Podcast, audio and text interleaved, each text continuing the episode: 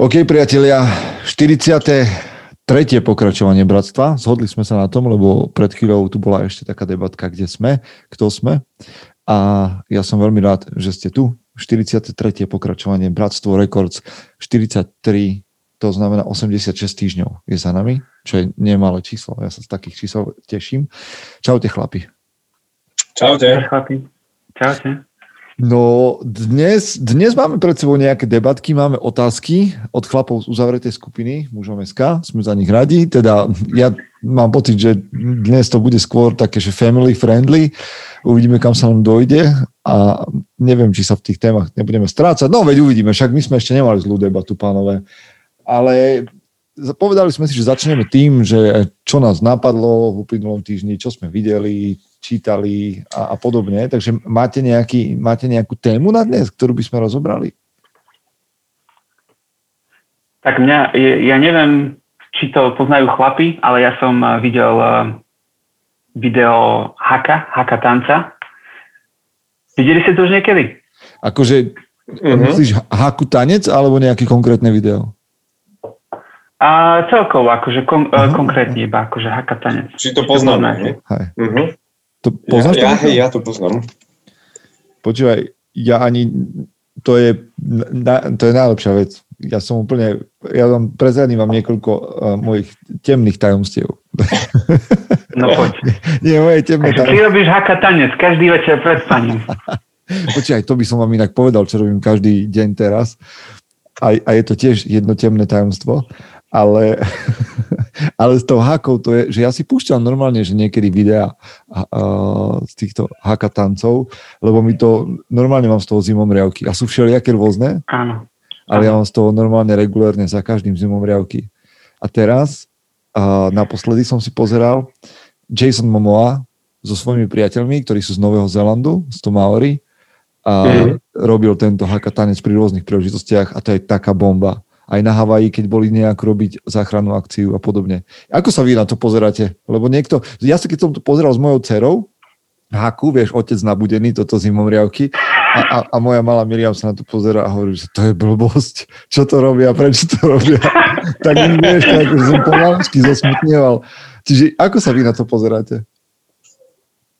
Ja som na tom podobne, ja mám zimomriavky, si to pustím, tam sú nejaké, asi dve videá sa dajú na YouTube nájsť Jedno je o Beats, keď si to chcú ľudia pozrieť, dajte si, že haka od Beats ako sluchatka Beats. Uh-huh. A druhé neviem. A ja vždy, keď sa to pozerám, tak ja mám zimom riavky, ja som proste nabudený. A podľa mňa, podľa mňa to má naozaj uh, akože silný, silný spirituálny, emocionálny, fyzický, fyzikálny charakter alebo uh-huh. účinnosť teda na človeka, na muža. Um, pre tých, čo nevedia, tak haka tanec to je proste nejak, to je ma- maorská tradícia, kde muži, ktorí mužu tancujú určitým spôsobom a väčšinou sa to robilo pred bitkami, hej, keď tie, hmm. tie kmene išli proti sebe, tak sa snažili zastrašiť jeden druhého a ono ich to samých nabudilo ešte k tomu. A mňa to nabudilo dneska tiež. Ja som dneska si dával kettlebell švihy a, a k tomu som si dal pustil toto videjko a, a to, to tako, že dobre ide. To, to... A hneď si švihal o 100 áno, áno. Michal, tebe to tiež nejak rezonuje, alebo to ide mimo teba? Tieto... No, vieš čo, ja si na tom tak nefičím, že by som si to púšťal pred spaním alebo pred kettlebell švíha, švihmi, ale poznám to, ide z toho neskutočná energia a možno, že pre tých, čo to robia, určite, určite obrovská, viem si, viem si to živo predstaviť, jak to vie tých chlapov e, nabudiť. Mňa to ako priznám sa až tak akože nedvíha, že zo stoličiek, ale, ale je to pre mňa fascinujúce, že, že takýmto nejakým spoločným rituálom sa tí chlapi dokážu, akože viem si, viem si živo predstaviť tú energiu, ktorá prúdi tam v každom z nich. To je, to je zdvojnásobené. Toľko, koľko ľudí, toľkokrát máš zdvojnásobenú v sebe, podľa mňa, energiu. To je, toto podľa mňa si trafil. To si podľa trafil, lebo, lebo podľa mňa pointa je to, jedna vec je, že ja mám voči tomu, normálne mám z toho taký pocit, keď pozerám na Haku, lebo to je, akože tých videí nájdete strašne veľa, lebo vlastne Haku tancujú napríklad All Blacks, čo je vlastne novozelandský rugbyový tím, oni to tancujú pred dôležitými zápasmi, majú asi dva, alebo myslím, že dva tance, jeden vymyslený špeciálne pre nich a jeden taký tradičný Ale to je, haka je len to, čo je populárne. Ono akože tých tancov existuje o mnoho viac, hej, že vlastne mm. takmer každá, alebo povedzme, že viacej kultúr tých ostrovných majú svoje tance. Jeden sa volá, že sipi, ďalší sa volajú, akože vedel by, viete si to nájsť, proste rôzne kultúry, rôzne ostrovné kmene majú ako keby svoje svoje tance, ktoré robia pred zápasmi a dokonca, keď sa stretnú takéto dva kmene, takéto dva národy alebo národnosti, neviem teraz, na, na rugbyovom zápase, tak jedni tancujú svoje a druhý svoje. He, že je to vlastne taká rituálna záležitosť. Ale pre mňa,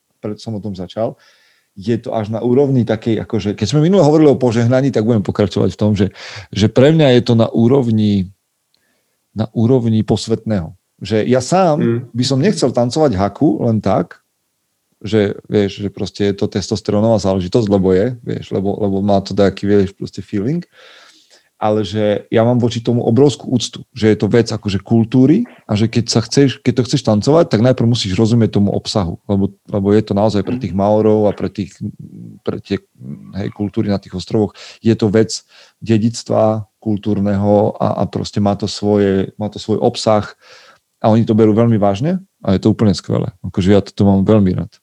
A potom mm. ale, potom ale je tu, je, vieš, že niekto si to pozrie, kto tomu nerozumie a podľa mňa žijeme úplne v takej dobe, že častokrát, čomu ľudia nerozumejú, tak z toho sa smejú. A to je jedno, to nemusí byť len haka.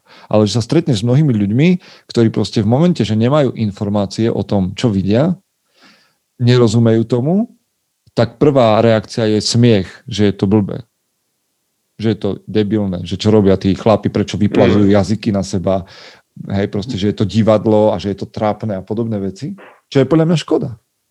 Neviem, jak vy sa pozeráte na, na rituály a, a že či máte nejaké v živote také rituály, ktoré, ktoré sú pre vás dôležité.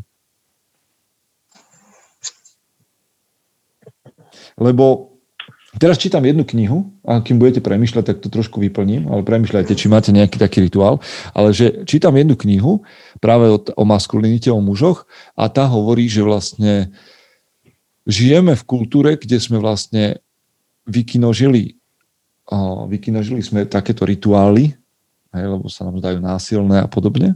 A vykinožili sme hrdinou, sme pozabíjali, že sme pozabíjali vlastne to, čo je taký, že ideál. A potom sa čudujeme, že sú ľudia neúctiví, a že si nevedia vážiť názor toho druhého a že sa nedokážu navzájom rešpektovať.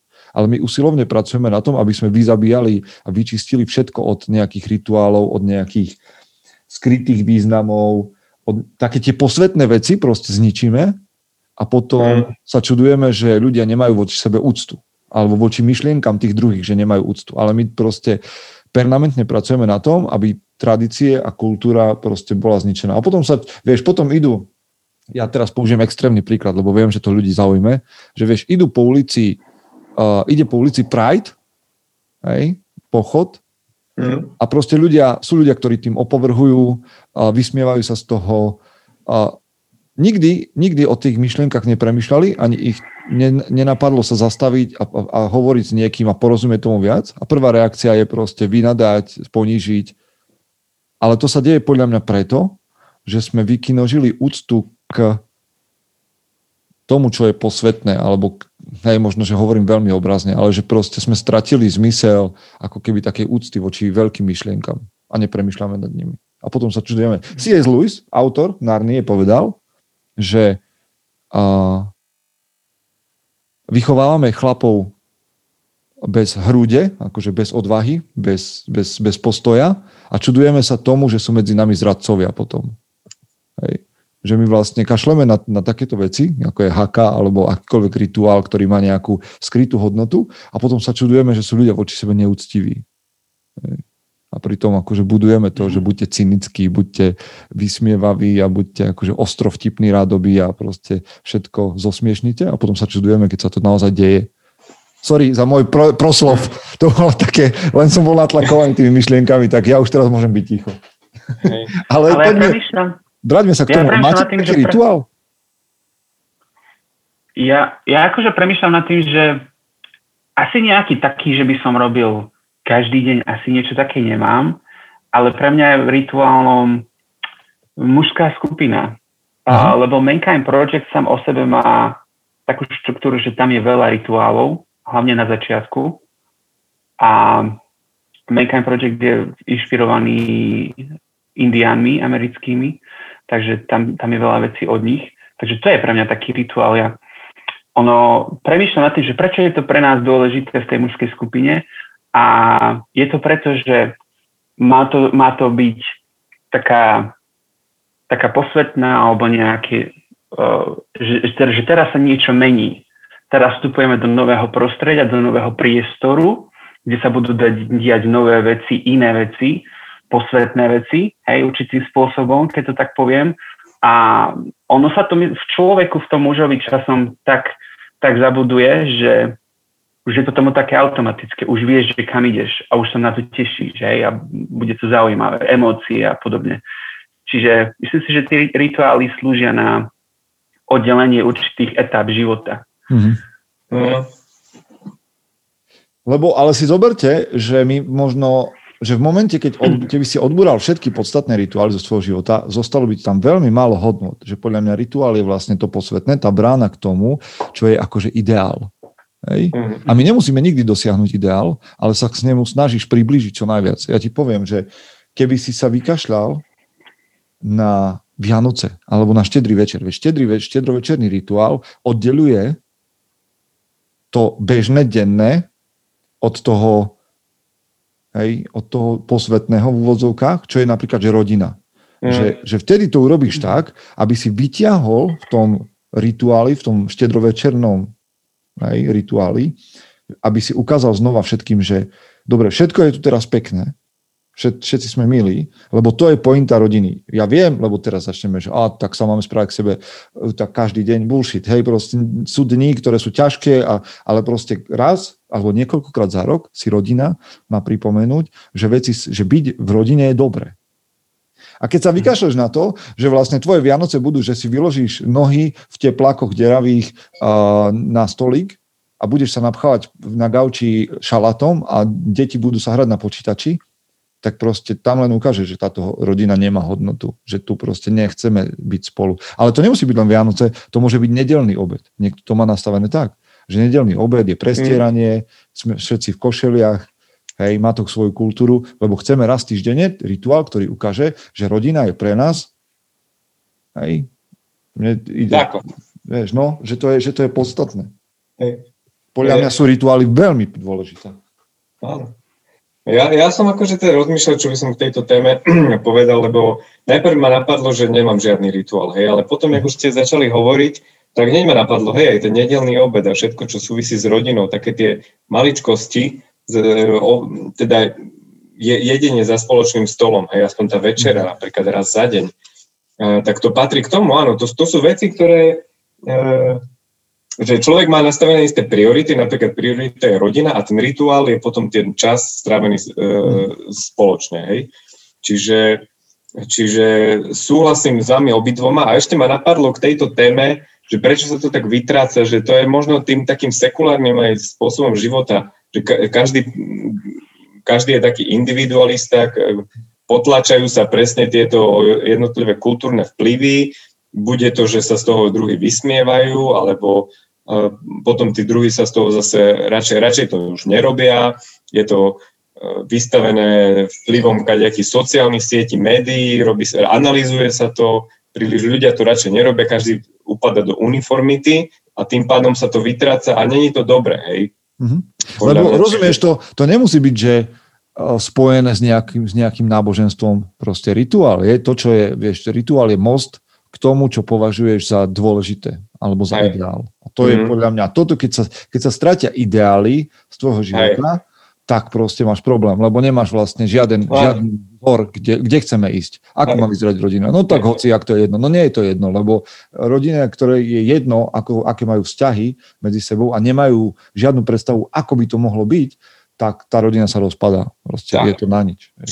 Rituál by ťa mal e, podľa mňa nejako vytrhnúť aj z toho bežného stereotypu. Presne. aby si neupadol do toho, že si niečo viac ako len z, me, z hluk mesa a kosti, a, ale si viac máš dušu a funguješ v komunite a na to sú tie rituály, že by ťa presne, cez tie Vianoce, to, to mi presne, že to, hoci sa tváriš, že, že si super rodina, a ja verím tomu, že väčšina z nás aj sme, ale potvrdíš to, ešte počiarkneš, že preto sme tu, aby sme takí boli, aby, aby ti to ukázalo, že, že taký chceš byť podobne ako každý iný rituál. Hej, akože, ale mne to viete, čo ja budem teraz extrémny, že keď sa vrátim k tej hake, že smiať sa z, z, z niekoho rituálov, pretože im nerozumiem, mi príde asi na úrovni toho, že po, rozumieš, prídem do Peru a, a uvidím tam nejakú stavbu, No. 2000 ročnú a budem sa smiať z nej, že a banda debilov stavala kamene na seba a mohli žiť v, zemle, v zemlianke, vieš, v vykopanej diery v zemi a mm. oni idioti, vieš, tu nerozumieš vôbec tej kultúre,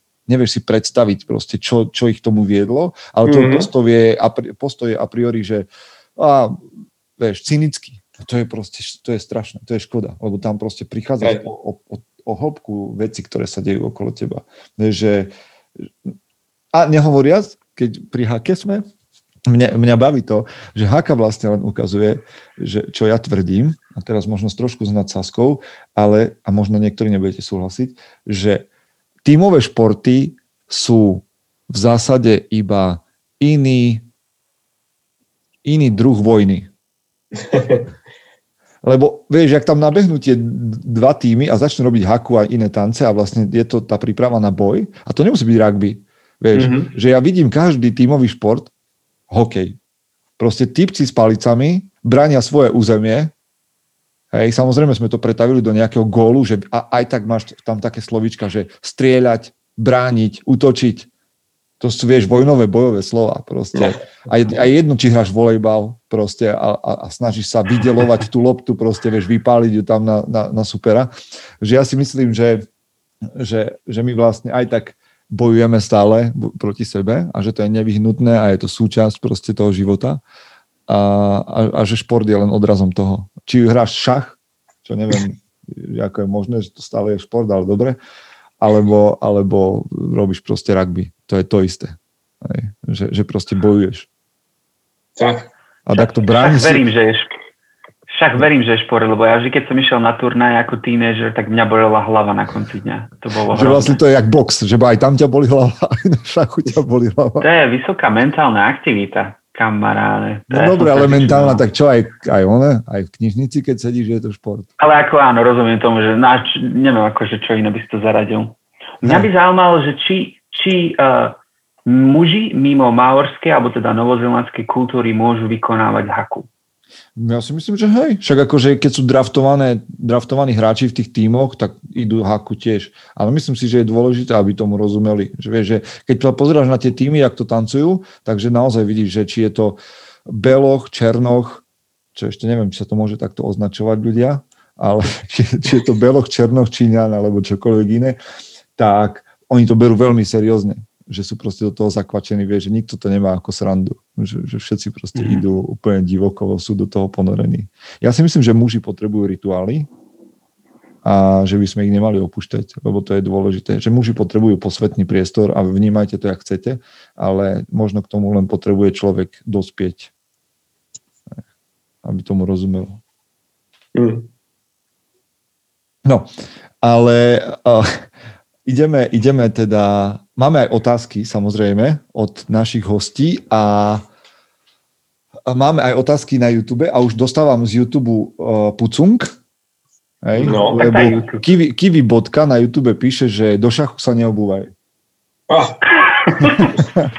tak sa, tak akože ani sa neviem ospravedlňovať. Neviem prečo šachistom ide o to, aby sa to volalo šport, ale dobre, tak ja to o tom nerozhodujem. Ale zase vidíme, Kiwi bodka nám ukazuje, že šach môže byť veľmi bojový šport, lebo už, už by ma zrovnal a dal do lete. Čiže OK, I'm, I'm totally fine. Sťahujem, sťahujem vlajku. Uh, Matej Chovanec sa pýta, ako deti zmenili váš život v zmysle času pre seba a záujmy, zvyky a podobne. Nie len tesne po narodení, ale aj keď už sú staršie. Museli, museli ste sa niečo, niečoho kvôli ním vzdať? Kvôli deťom? Kvôli mm-hmm. deťom, áno. No však života, nie? o všeobecnosti. Počúvaj, Michael, Dúfam, že tie tvoje nepočúvajú. Nie, oni si to vypočujú až za takých 10 rokov a potom budú mať nejakú post-traumu, uh, pod, pod, pod, postpodcastovú traumu a určite sa to bude lie- liečiť niekde a bude na to špeciálny pedagóg. Ale počúvaj, Michael, uh, takto, kým nehovoríme, lebo toto bol vtip, taký polovtip, ale nepovedzte si. A to bol vtip, že, že ty keď sa pozeráš na nás, ako na otcov, alebo na iných otcov, ktorí majú malé deti, alebo ja neviem, tínedžerov, jak to vidíš? Išiel by si do toho? Či máš pocit, že tak to ja je chcem. vysoká cena? Ja chcem mať rodinu. No dobre, ale, ja ako, mať rodinu. ale vieš, to je, že kedy? Zajtra, alebo radšej o 10 rokov, lebo ešte si chceš užiť všetko to, čo nemusíš potom mať. Akože ja si myslím, ja budem rozprávať ako ten, ten slobodný bez detí, ktorý si myslí, že to je jednoduché, hej.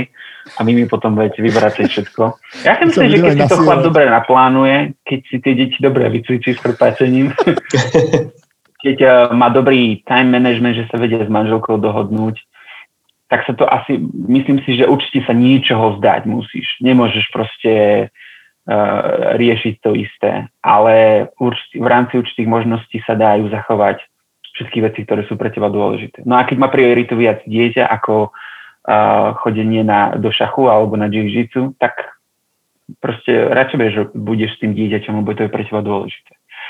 Tak neviem. No. No. Čiže kedy budeš mať asi tak deti?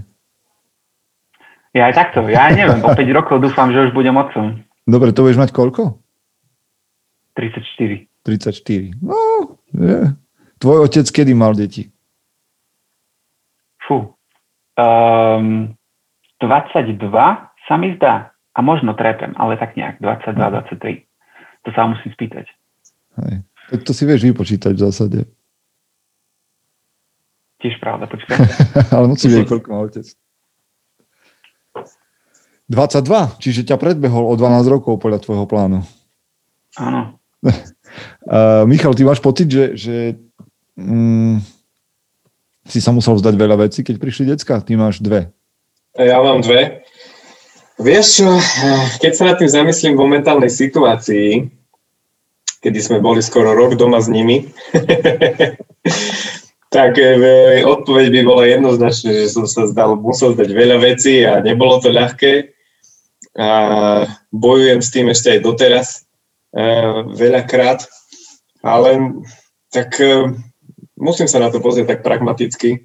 Je to tak, že tie decka ti priniesli aj do života niečo úplne iné, čo ťažko získaš hoci kde inde. Takže ja sa snažím tak aj sám seba presviečať, aj keď je to veľakrát ťažké, že, že tie deti fakt ti prinášajú iný pohľad na svet a mm, nemôžeš sa úplne vzdať všetkých tých svojich aktivít. Hm. Musíš byť taký nejaký efektívnejší. Musí, musíš, uh, minule som pozeral nejaký seriál a bol tam taký, taký zaujímavý, zaujímavá debatka medzi dvoma chlapmi, jedným už takým starším otcom a potom takým mladším, čo ešte nemal deti a tiež sa bavili o, o deťoch nejako a, a ten starší už mu hovoril, že vieš, ja keď som bol mladý, som vždy každú stredu chodil s chlapmi, s kamošmi, vonku sme chodili na pivo, predebatili sme život a išli sme ďalej.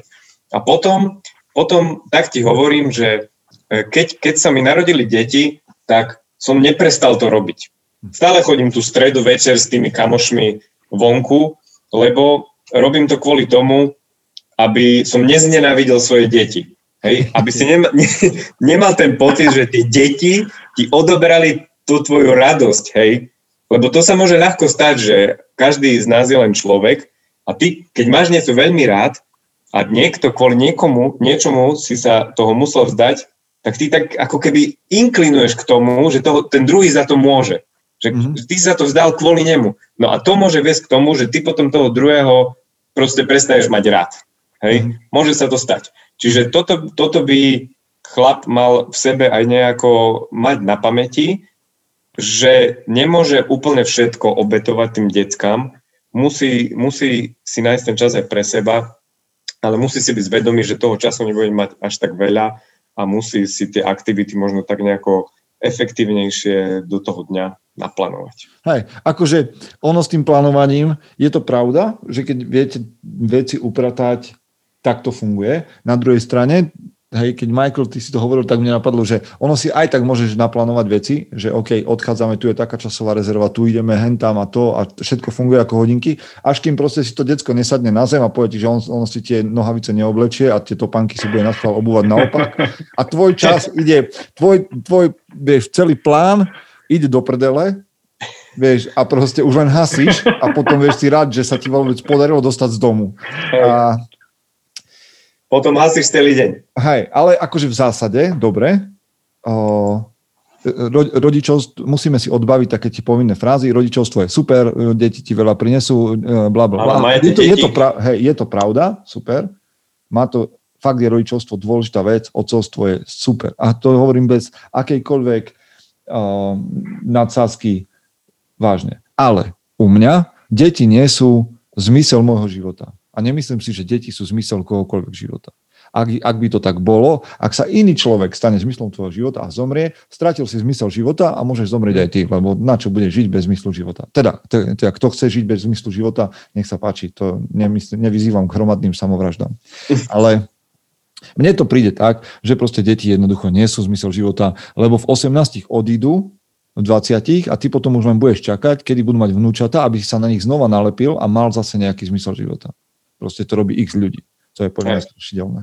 Čiže toto asi treba povedať. A samozrejme, že veľa času, čím sú deti mladšie, veľa času rodiny sa prispôsobuje práve tým, ktorí sú najslabší prirodzene. Ale v momente, keď deti rastú a dospievajú, tak si máš brať pre seba viac a viac času. Samozrejme si máš stražiť čas vo vzťahoch a s rodinou, ale máš si brať proste ten čas pre seba. A nemal by si, tak jak Michal povedal, podľa mňa by si nemal pustiť všetky veci, ktoré si robil. Nejaký minimum pre seba si musíš zachovať stále, aby si vedel, kto si a čo robíš. A samozrejme je to o pomere toho času, ktorý sa mení, čím sú deti staršie, ale nebude to tak, že teraz sa úplne stanem iba otcom. Ktorá žena chce byť iba matka, vieš, a nechce byť milenka a nechce byť uh, um, sebavedomá žena, ktorá, ja neviem, pracuje v tom, čo ju baví, vieš, že proste nemôžeš sa zmeniť na jednorozmerného človeka len preto, že máš deti. E, presne. E, ešte ma napadlo, jak si spomínal, že sa staráme o tých najslabších členov domácnosti. Čiže tam môžeš nájsť ten svoj zmysel, že tvojou úlohou je spraviť z týchto slabých členov silných členov. To je tvoja úloha hej, v živote, aby oni sa vedeli potom v tom živote presadiť aby ťa ne, nepotrebovali a e, vlastne tvojou úlohou v živote otca je stať sa, e, jak by som to povedal, e, e, nadbytočným. Aby ťa nepotreboval tvoj, e, to je tvoja úloha. Že aby ťa on ťa nepotreboval, aby vedel v tom živote kráčať e, sám na vlastných nohách.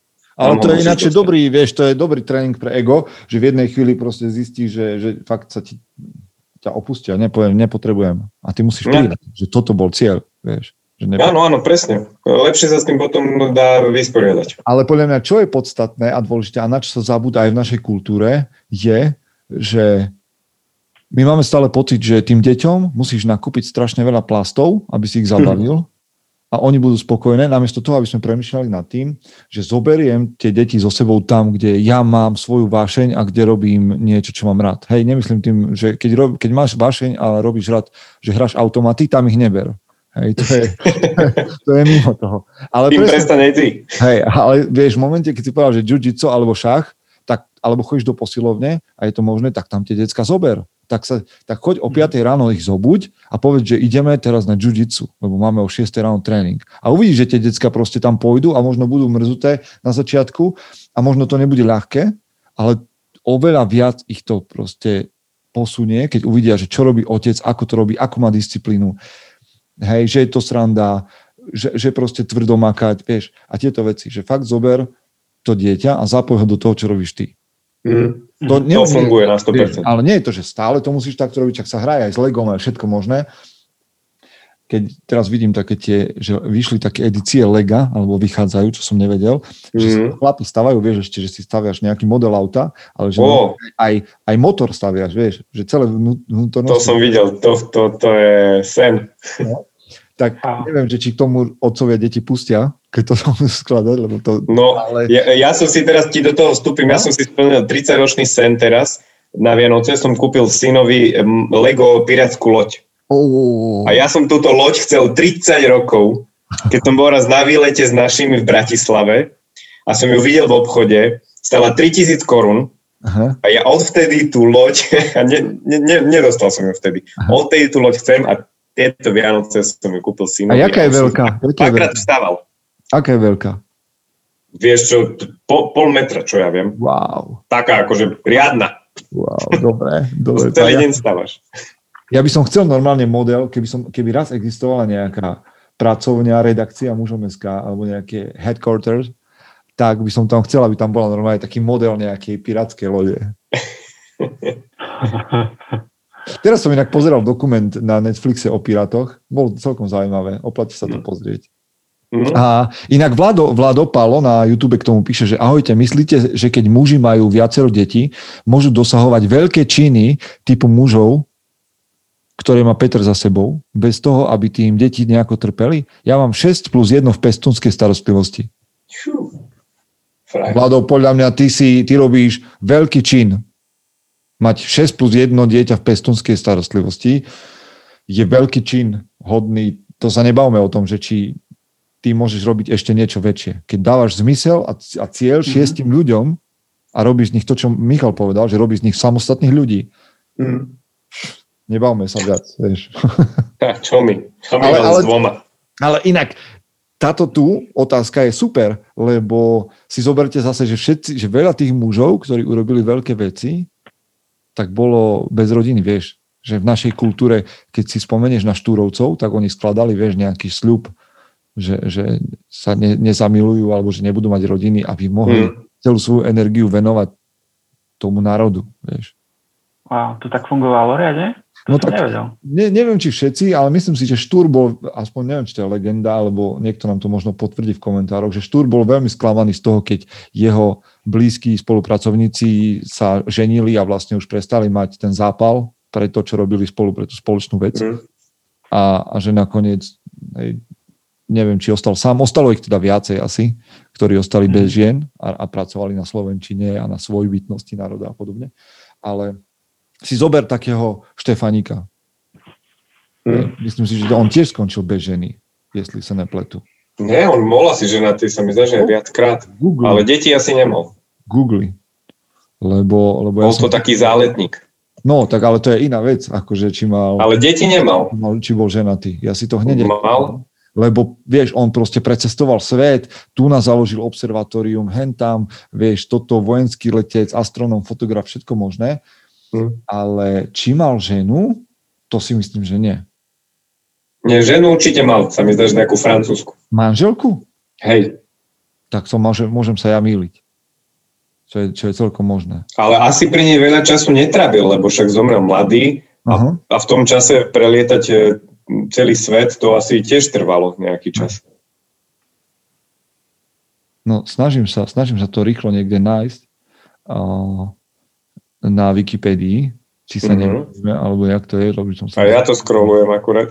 Ale, ale nevidím to tam nikde, tak možno, že to tam len nenahodili. Mm. No, ale myslím si, že, že, že tá otázka má niečo do seba práve kvôli tomu, že, že veľa takýchto mužov, ktorí proste sa odovzdali nejakej veľkej veci, nejakej veľkej myšlienke, tak ostávali sami aby, aby sa mohli tomu venovať. Ale nechcem, nechcem tým povedať, že, a, a teda čo podľa mňa je dôležité počerknúť je, že, že rodina môže byť takisto veľký projekt. Ale že či môžeš, dnes možno, že už áno, lebo máme všetky technológie a vieme sa spájať, ale v minulosti podľa mňa si oveľa viacej urobil bez rodiny pre svet a to možno, že moc generalizujem. Neviem, neviem. Nebudem hrať múdreho. Ale mám taký... Môj vnútorný pocit je, že, že tí muži, ktorí sa niečomu odovzdali a, a neťahala ich rodina späť a záväzky, tak mohli riskovať svoj život a vedeli, že OK, má to, má to taký... Uh, hej, nie som, nie som proste ťahaný dozadu. Je to celá aj pointa toho, že kniaz, kniazy sa neženia? Že nemajú rodiny?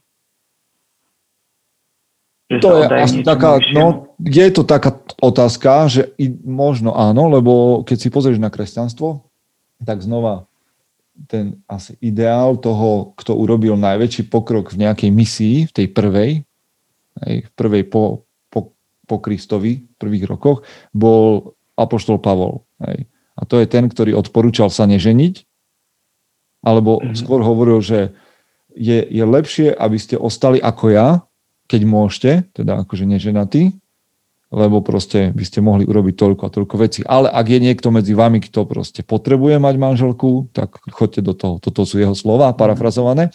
Ale, ale môže to byť, hej, že, že kňaz by mal byť akože otcom pre väčšiu komunitu a že by mal byť ready to go v každej chvíli proste a, a mohol sa presťahovať misíne z jedného miesta na druhý a proste nemal žiadne záväzky len voči tej idei a, a tomu náboženstvu mm. a tej viere. Čiže môže, no, možno, že áno, možno by nám to nejaký kňaz takto potvrdil. Máme tých otázok veľa o deťoch.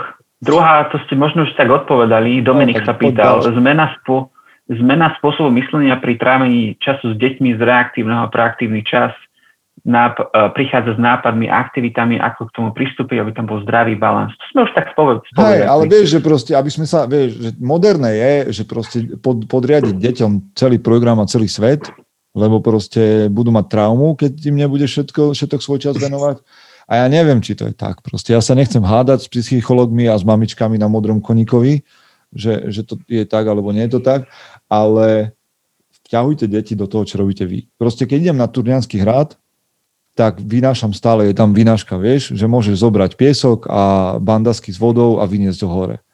Ale je to len 30 minút, 20 minút cesty, vieš, to je nič. Tak ja si stále naložím poriadny ranec, aby to bola pre mňa zábava, že vyniesť to tam. Hej, zoberiem, ja neviem, 8 bandasiek, navešam to na opasok, prehodím to cez rameno a ťahám to hore. A moje decka, keď to videli, a stále, keď ideme na Turnianský hrad, tak oni tiež chcú zobrať. Bez toho, aby som im to ja povedal, lebo to videli. A je to pre nich sranda a navzájom sa pozbudzujeme. No povedz mi, čo už je toto za hru, na ktorú potrebuješ kybel piesku a bandasku vody. A proste decka sú z toho nadšené. Tak, Aha. Vieš,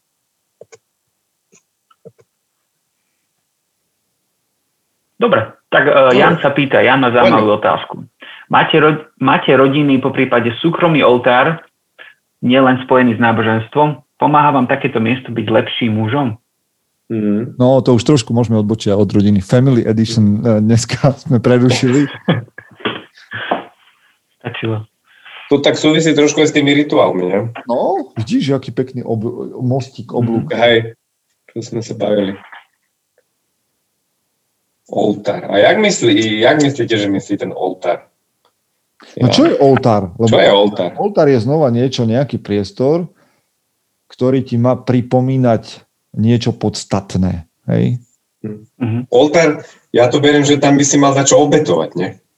No tak jedna vec, ale vždycky bol ten oltár skôr akože vec zmluvy, hej, že miesto zmluvy, že vlastne máš oltár, kde niečo obetuješ a to je tvoj záväzok, hej, že vlastne to potvrdzuješ hej, tou obetou, že sa niečo obstávaš mm. a za to niečo dostaneš. Čiže sú tam pri oltári nejaké dve zmluvné strany a nejakým spôsobom si pripomínajú, že OK, tak my tu dávam, ja tu dávam toto a za to by som rád niečo iné, napríklad. Alebo mm. máš Ale oltári... ani Alebo potom si spomeň na gladiátora, že typek vlastne tam so sebou nosil také hlinené figurky. Aha. Tu mal tú svoju manželku a syna a to si tam vyložil proste aj v tom väzení, kde bol ako gladiátor, alebo v tej miestnosti a tam to mal a pri nich premýšľal, rozímal, že, že mu to zase pripomínalo to, prečo vlastne existuje. Mm-hmm. Čiže ten oltár môže mať asi viac funkcií. Mm-hmm. Ja, aby som nepovedal, že, že mám oltár, hej, ale proste mám tu, mám tu fotografie rodiny, mám mm. tu poster od mužom SK, mám tu mm. knihy, hej, to sú pre mňa také dôležité veci, ale že by som mal niečo v zmysle, že oltáru to asi nie. No ale tak akože, jak vyzerá oltár? Že musí to byť nejaký kameň, alebo vieš, nemusí. Kameň, z ktorého kvapka krv. o polnoci, keď zaviejú vlci. Že keď sa, keď sa takto pozrieš, tak na to, že povieš, že máš tam e, fotky rodiny, tak myslím si, že sa to blíži napríklad tomu, čo, jak to vnímajú mhm. Japonci, že majú nejakú stenu, kde sú predkovia, hej, a sú tam práve tie obrazy a fotografie a to sa dá podľa mňa považovať za oltár. Mm. Aj, že máš tam ten kult rodiny, povedzme, alebo hej, ten, ten proste tých predkov. Komunita. ktorí ti akože nejak radia do života alebo niečo. Ja mám asi oltár, akože môj pracovný stôl je v zásade oltár. Aj to, čo mám za sebou na stene, tak tam sú všetky tie myšlienky, čiže dalo by sa to asi o tom hovoriť, hej? Že mám, mm. je to môj oddelený priestor, mám tu veci, ako je minca mužomeská, mám tu chlapíka, ktorý e, medzi vojenskými letmi, takú fotku zarmovanú, medzi bojovými letmi a v nejakej prvej svetovej vojne, tuším, alebo v druhej, proste sedí na letisku a robia mu, hej, strihajú ho a, a pre mňa to niečo symbolizuje, že mám tu presne takéto veci, ktoré považujem za dôležité v tomto stole, na ktorom pracujem, mám nože, mám tu svoje veci. Hej, asi áno. Dobrá otázka. Hmm. Ale máte Michal, ty máš svoj... taký oltár? No? Vieš čo, asi až takéto nemám, nejaké fyzické miesto. Skôr asi jak ty, Michael, že mám len e, zavesené isté veci, ktoré mi pripomínajú e, nejaké moje hodnoty, aj tú mincu mužomeška, nejaké fotky, plagát podobne. Ale ne, nemám, nemám. No, počkaj, nejaké... počkaj, počkaj. Ja ti trošku teraz akože to, to spochybním, lebo teraz sme sa zavreli do nejakej miestnosti, ale chlap môže byť spojený práve aj, a možno je prirodzenejšie, že je chlap spojený s prírodou. To znamená, u teba, čo mi hneď napadne, lebo som no. doma, je, že keď si urobil ten vyvýšený záhon, no. tak mi povedz, že či tam, keď sa k tomu postavíš a keď ti toto dáva zmysel, toto nie je, vieš, miesto také, že, sorry, ja nechcem to nafúkovať, hey, hey, hey. to nie je posvetné miesto, že niečo tam investuješ, niečo obetuješ svoju prácu a Hej. na tom vyvýšenom mieste dostávaš zrazu nejaké plody, vieš? Že, že, že... A ešte pritom aj klačím. No, to, veď to je dokonalé. Vidíš, ale... akože to si, Peťo, super. Hej, vidíš, to, toto mňa nenapadlo, ale to napadlo teba, tak to je úplne, že dokonalé, jak si to teraz povedal. No lebo, Určite... vieš, my si to len neuvedomujeme, tieto veci, ktoré sú hey, hey. ale znamenajú pre nás veľa. Áno, Uh, určite to bude miesto v záhrade, to je, to je jasné. To, tam, tam, tam kľačím, tam sa modlím k tomu, aby to, aby to niečo z toho dobre vyrastlo. Takže áno, akože my sme takí, celá rodina, že spätí s prírodou, záhradou, a snažíme sa veľa času tráviť vonku a vidím, že nás to nabíja energiou. Takže... To je, vieš, ak, tak ne, dneska tu nebola lepšia definícia toho, že ako má funkciu oltár. Hej, takže s týmto len sa dá súhlasiť určite. Hm. Keď takto, tak to je môj oltár, áno. Máme tam ešte niečo? ešte, mne ešte napadlo pri tom, že oblečenie, to asi nebude najlepšie, že oltár, ale má takú nejakú funkciu toho, že mi pripomína, že sa niečo ide zmeniť. Hej? Ja. Že napríklad do roboty, keď čierna oblečenie, čierna košele, čierne nohavice, a, alebo keď si idem zabehať, tak mám, mám, mám svoje obľúbené kraťasy na behanie. A to keď si ob, oblečiem a dám si tenisky na behanie, tak uh, to, to, to ma už na niečo pripravuje, hej? že viem, že sa ide niečo zmeniť. Počúvaj, meníme, meníme nejaký... sa tu na taký tento duchovný uh, podcast, ale poviem takto, že, že keď hovoríš o tom oblečení, že ja si myslím, že, že lebo všetci sa bijeme do hrude, že aký dokážeme byť sekulárny a tak ďalej. A ja si myslím, že veľmi málo z toho je pravda, lebo napríklad pre nás sa stali oltáre a stávajú sa chrámy konzumu. Môžete to brať negatívne, pozitívne, ako chcete. Očistíte si to od nejakých týchto. Ale že proste postavíme, už nestávame katedrály, ale staviame uh, nakupné centra nádherné budovy, presklené, majú svoje lode, vieš, akože jak máš v chrámoch tú loď, vieš, bočné vchody a všetko to, je tam svetlo, človek sa tam musí cítiť prijatý a teraz ideš tým, ideš tým chrámom mm. a vidíš tam tie oltáry, kde musíš prísť obetovať niečo a dostaneš za to. Dostaneš za to nie, že je tovar, ale dostaneš za to pocit hodnoty že sa oblečieš do niečoho, čo má kvalitu a zrazu odchádzaš, vieš, prišiel si, obetoval si, dostal si. Odchádzaš z tej bohoslužby lebo tam sa ľudia hýbu, máš tam rituály, jak to funguje, máš tam, tý, máš tam tých kňazov, ktorí predávajú veci, vieš, oni sú tí, tí, tí kňazi, ktorí vedia, rozumejú, ponúknú, vedia, čo potrebuješ a tak ďalej. Že my vlastne naplňame len tú našu vnútornú potrebu po nejakých, zase po nejakých symboloch a po nejakom zmysle tým, že nedele trávime v chrámoch rôznych náboženstiev, ale dostávame veľmi podobnú vec, alebo aspoň zástierku, alebo náhradu toho v týchto chrámoch. A tam je oltárov X. Čiže keď si ideš kúpiť šaty, to ti podľa mňa môže dať veľmi, no, môže, môže to aspoň na chvíľu ukojiť tú potrebu. Vieš, mm. my proste, my, my, my sme v chrámoch a pri oltároch veľmi často. Takisto môže byť pre niekoho notebook alebo počítačová hra presne ten hej, spirituálny priestor a, a ten počítač oltár. A to už každý musí povedať, jak veľmi chce ísť do hĺbky a čo mu to dáva a čo je len taký možno, že fake alebo náhrada plastová, instantná. Mm. Dobre, ďalšia otázka. Andrej, Andrej Sramko sa pýta. Uh, počúvali ste jeden z posledných podcastov Jordana Petersona rozhovor s Jokom Willinkom? Čo váš názor na čas, keď sa Jordan Peterson pýtal, ako vidí Joko Willing dôvody invázie do Iraku? Boli by ste schopní slúžiť v armáde, byť v útočnej vojne, vidieť veci zjednodušenie preniesť na, tak, na tú komplexitu konfliktu? My sme good guys, oni sú bad guys. Hm. Hm. Ja som to nepočul. Nepočul som ešte a teším sa na ten rozhovor.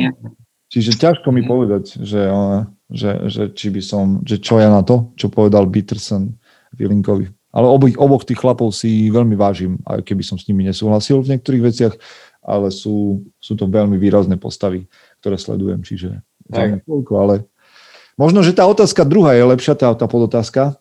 No. Si viete predstaviť proste ísť Slúžiť v armáde. Ktorá? Hej, hej. Slúžiť Aha, podotázka, slúžiť v armáde. Hej. Ja som na tým často uvažoval. Uh? Aj stále premýšľam, že už teraz by som nešiel, ale mal som obdobie, že som si to hľadal a študoval som, že čo by to znamenalo, čo by som musel zvládnuť. Ja mám problém, že ja som farboslepý. Mňa by nezobrali. Ale neber to, neber to. No fyzicky je to, fyzicky zvládnuť to je jedna vec. Ale uh, mentálne že si povie, že OK, tak v tomto momente je môjim zamestnaním vojna. A proste tak, ak ide niekto do roboty, že ide krajať meso, mesiar nejaký, tak ja idem do roboty do vojny. Ráno stanem, zoberiem zbraň a idem na plac a strieľam a hmm. zabíjam, lebo je to proste môj job. Je to proste, mám to v zmluve, že toto budem robiť.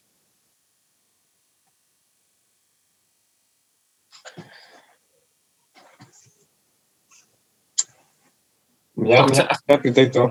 Ja, poď. Poď, Michal, poď. Mňa pri tejto otázke napadá, že to je také...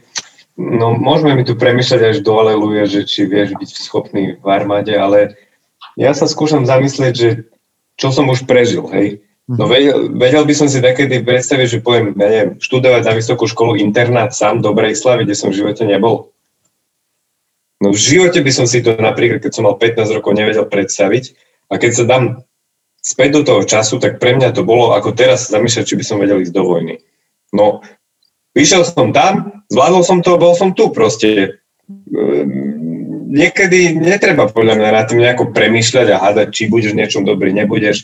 Treba to vyskúšať, treba do toho ísť a potom už len makať na tom. Čiže...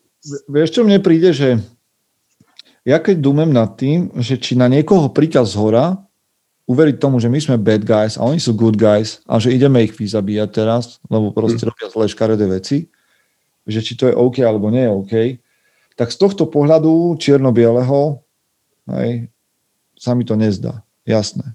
Ale na druhej strane, keď som rozprával s novinárkou Ivou Mrvovou, inak chystám z ňou znova rozhovor do neobyčajnej, teším sa na to, keď sa budeme rozprávať, tak ona mi hovorila o tom, ako bola na fronte ako novinárka a keď sa bojovalo proti islamskému štátu. A no samozrejme, vieš, ľudia, v, e, ktorí boli v organizácii Islamský štát, si myslia, že oni sú tí good guys. Mm. A že ten islamský, moslimský svet by mal proste ovládnuť a zotročiť hej, o, tento, tento náš zvýšok neveriaci. Čiže je ťažko povedať, kto má pravdu. Len preto, že my sme vyrastli v inej kultúre, tak máme pravdu a oni nie a tak ďalej. Ale v momente, keď Iva hovorí o jezických ženách, ktoré, sú ktoré boli v budove, kde ona fyzicky bola, keď bola tá budova oslobodená, a, sú, a, a počúvaš o tom, že sa tam dial trh so ženami, kde v 21. storočí boli ženy v reťaziach predávané islamským bojovníkom toho islamského štátu, tak tedy hovorím, že áno, v tomto prípade existujú good guys a bad guys. Mm. Good guys majú morálnu povinnosť ísť a tých bad guys vymazať. Lebo predávať ženy v reťaziach a, a používať deti na bomby je, je, je, je čisté zlo. Mm. A proste tam sa nemám o čom ďalej baviť. A môžeme sa baviť potom o politike a o tom všetkom, a to zbytočne, ale keď sa bavíme o dobre a zle, tak je dobro a zlo. Samozrejme, že sa na to nabáli plno balastu, ale stále by sme sa dostali k tomu, že je dobro a zlo a že dobro musí bojovať proti zlu. A ja nehovorím, že, že existuje na svete niekto, kto je totálne dobrý a že Američania sú dobrí alebo Rusi sú dobrí, ale v momente, keď vieš, že niekoho niekde vraždia, tak nemôžeš sa pozerať inde. A na druhej strane si myslím, že sú chlapi, ktorí sa narodia ako prirodzene s dušou, a znova mi odpustite to moje nadnesené reči, ale že sú chlapi ako je Joko Willing, ktorý sa narodí ako vojak. A proste má, jeho prirodzenosť je bojovať a je lepšie mať tých chlapov na svojej strane potom. Mm. No, ja tu dneska stále mám také monológy, sa rozohním, sorry chlapi. Ale presne, akože toto...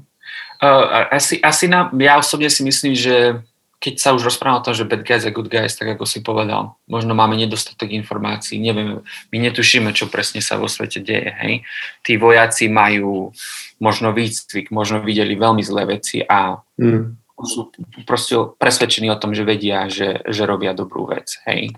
Z ich Ale vieš čo, ja ti vieš čo poviem, keby som bol, vieš, že keby som bol presvedčený o tom ešte raz, že niekde, že som vojak, že som vstúpil do, do armády a moje poslanie je byť vojakom. A niekde ma môj veľiteľ pošle, lebo povie, tam sú ľudia zadržaní, tam sú rukojemníci a títo ľudia, ktorí to ovládajú to územie, robia zlo.